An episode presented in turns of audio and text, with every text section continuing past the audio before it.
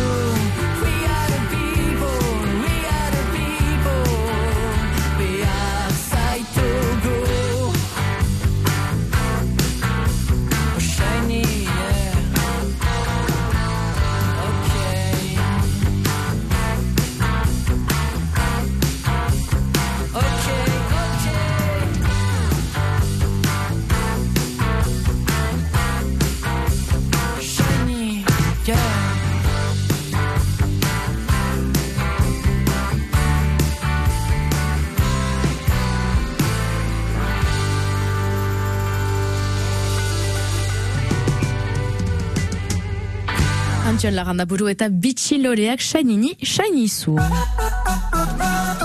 Gure enpresan, urdin euskal irratian.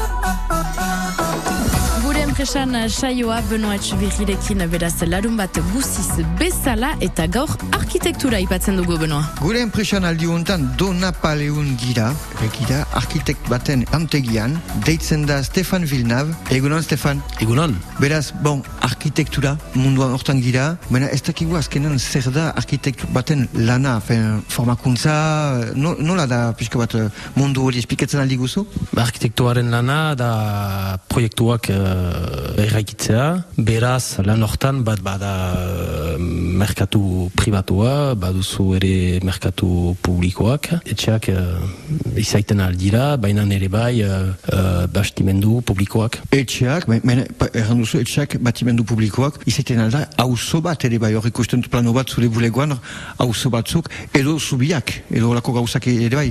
Zubiak da hori da geni zibila, egia erran zubi bat bate, batentzat badira marrazki bat ere bai, design bat, beraz hori uh, partikularski uh, proiektu hortan da uh, arkitektua eta ingenierak lana uh, biak nasiak dira, haien artean uh, dira uh, proiektuak soarazteko. Gero bai hauzoak hori uh, ere bai duela guti, galdegin izan da arkitektu batekin egiten uh, lan hori zenta hauzo hortan badira parzelak, baina ere badira errakuntzak birak, beraz kompetentzia uh, guziak behar dira. Hor, espan diguzu, piskat, nolako orokorki zelan egiten duzu, mena formakuntza, zonbat denbora, non, nola egin duzu hori? Konatzen aldi guzu, piskat zure historia, nola zure enpresa sortu den, azkenean, mena sortzeko formakuntza lehenago, eta gero, noiz sortu duzun enpresa? Bai, nik badut bide berezi bat, zenta geni zifilekin asiniz, badut licentzia bat, eta lehenik instalatu niz bakarrik mila bederatzion larrogaita meretzian, nere txean, eta marazkiak egiten nituen, eta arkitektuaren zat nahi egiten nuen, eta hor uh, gara jortan uh, deskubritu dut arkitektuaren lana, eta biziki gustatu zait. Beraz, berriz eskolara joan iz, eta nire lana atxikituz, eta bost urtez diploma, arkitektuaren diploma pasatu dut. Agentzia bat sortu dut, muntatu dut, eta hori uh, bi mila tamarean zen. Beraz, hor zure gaurko lantegia, orai dela, ama bi urte sortu duzula guti gura bera. Bai hori da, guti gura bera, bai. Uste dut diploma 2000 sortzian bukatu dut, eta gero zaheral bat uh, sortu dut arkitektua bilakatuz. Gaur egun, zonbat langile zidezte zure lantegian? Gu agentzia tipi-tipi tipi bat gira, beste Barcelonako arkitektu batekin lan egiten dut, beraz bi gira bakarrik, bon, egia erran batzuetan uh, proiektu handietan beste marazki batekin lan egiten dut, baina erran berdera ere proiektu handietan arkitektuak ekipa oso bat behar da eta formatzen du. Ale pausatxo bat egiten dugu, Don Napoleon gira Stefan Villeneuve arkitektuarekin, segitzen dugu bere ala, eman kizuna, hemen lehenik pausatxo bat egiten dugu musika bat entzunez. Gure enpresan.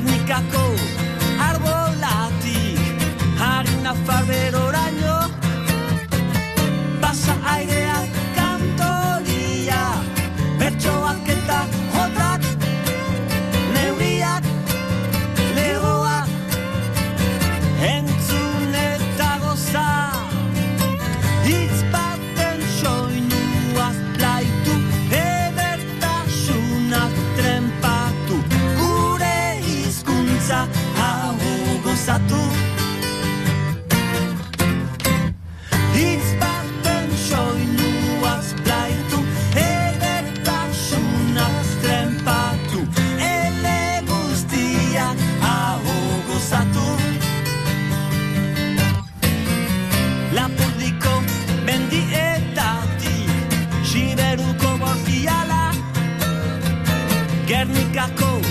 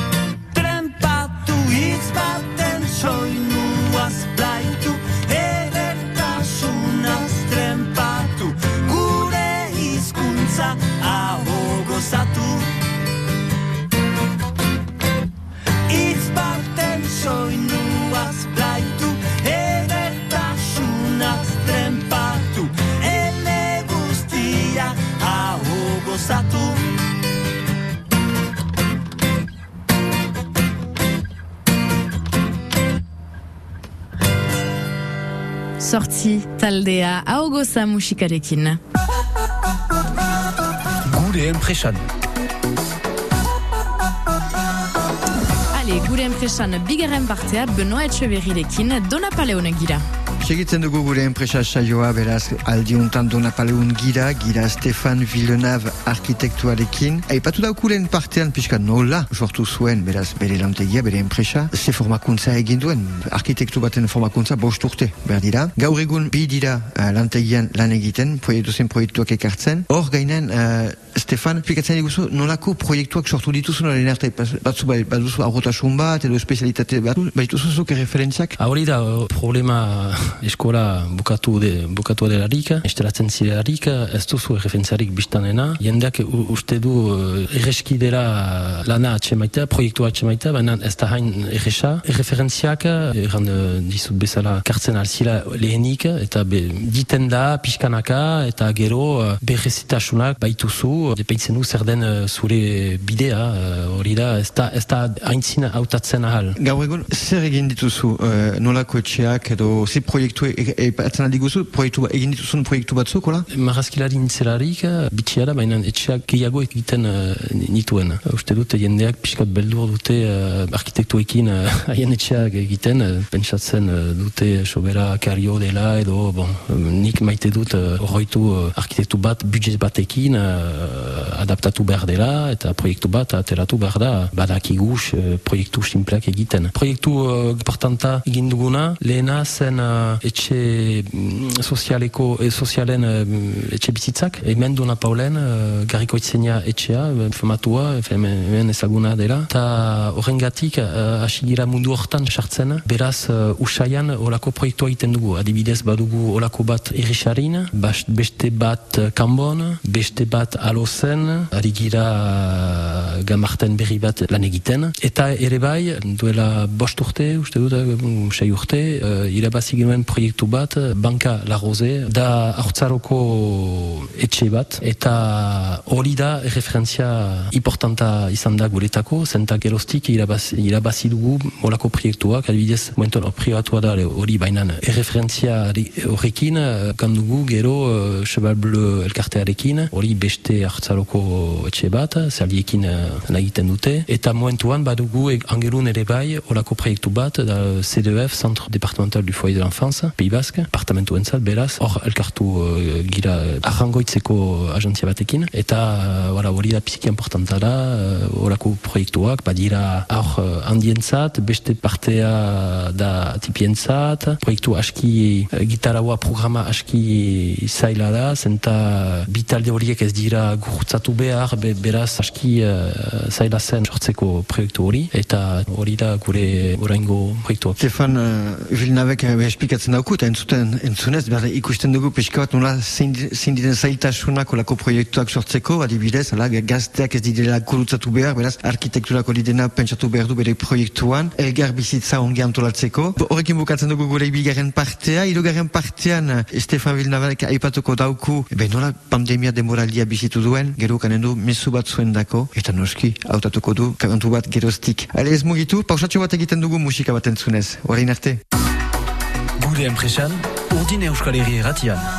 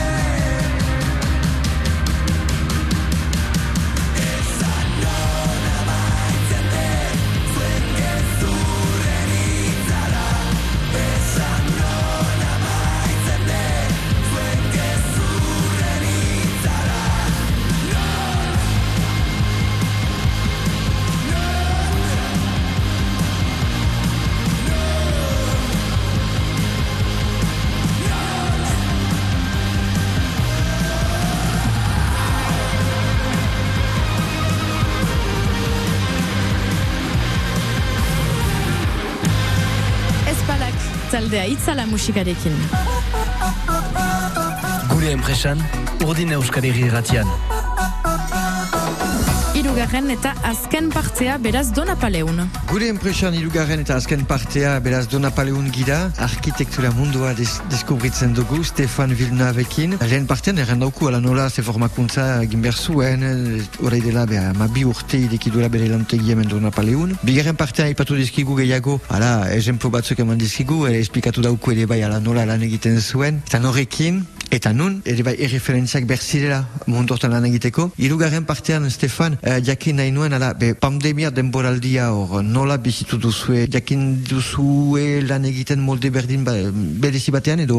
Ez, ez, hainbeste guretako uh, kasik uh, lana segitu da normala. Egia erran ekonomikoki uh, zaila zen uh, bastimenduko ekonomia galitzea. Beraz, uh, guretako segitu da, naiz eta gehiago etxean uh, lan egin uh, dugu, biztan dena, ordi gailoekin uh, erresa zen. Bilkurrak ere bai uh, vizio ez dakit uh, zonbat, uh, zonbat uh, egin, uh, egin genuen. Xantierrak uh, segetu dira normalak, uh, maskaekin, biztan dena, uh, udan uh, ez, ez zen hain fazila. Uh, Baina uh, voilà, guretako lana izan da, eta ez zen sobera, sobera zaila guretako egia, egia egan. Eta etorkizuna orain, uh, nola ikusten duzu etorkizuna? Etorkizuna, momentuan, bastimenduko enpresak bezala lan asko baitugu. Ez da problemari, konten gira. Baina, uh, bon, beldur gira pi- pixkat uh, kusiz uh, munduko kontekstua, uh, gerla, uh, beraz denak beldur gira pixkat zer, zer den bihar. Presioak, materialen pres, presioak uh, emendatzen ari dira kasik egunero, ez dakigu zer erran gure beze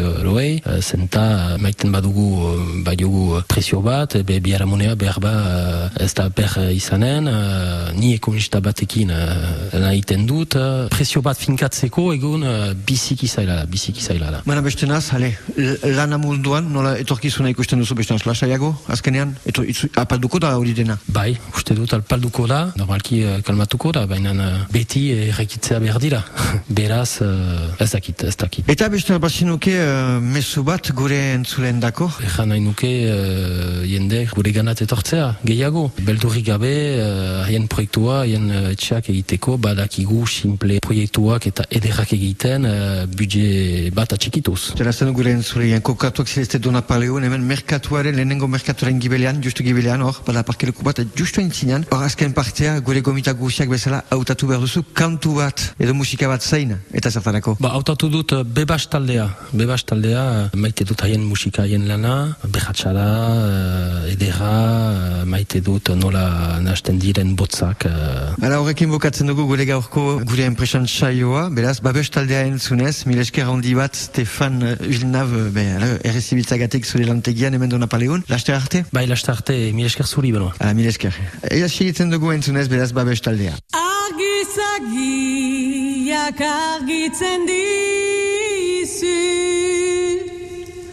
Gaia zohardi denian Argizagiak argitzen dizu Gaia zohardi denian. Ene maitia ikusi nizu Dantzan plazaren erdian. Izar batek bezala argitzen Berte ororen artian Noat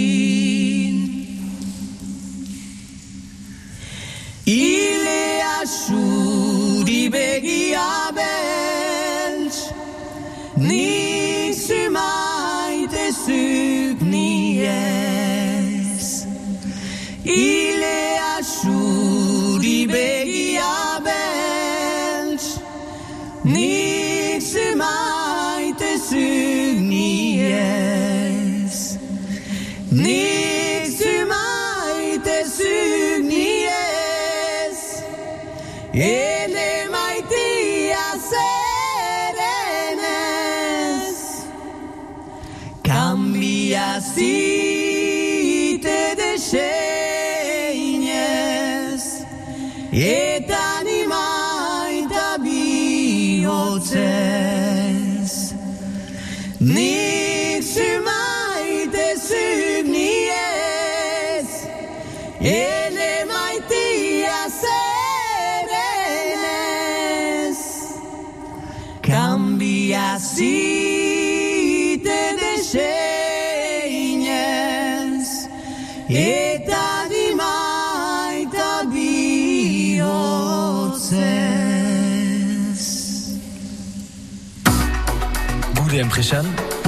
Gure enpresan,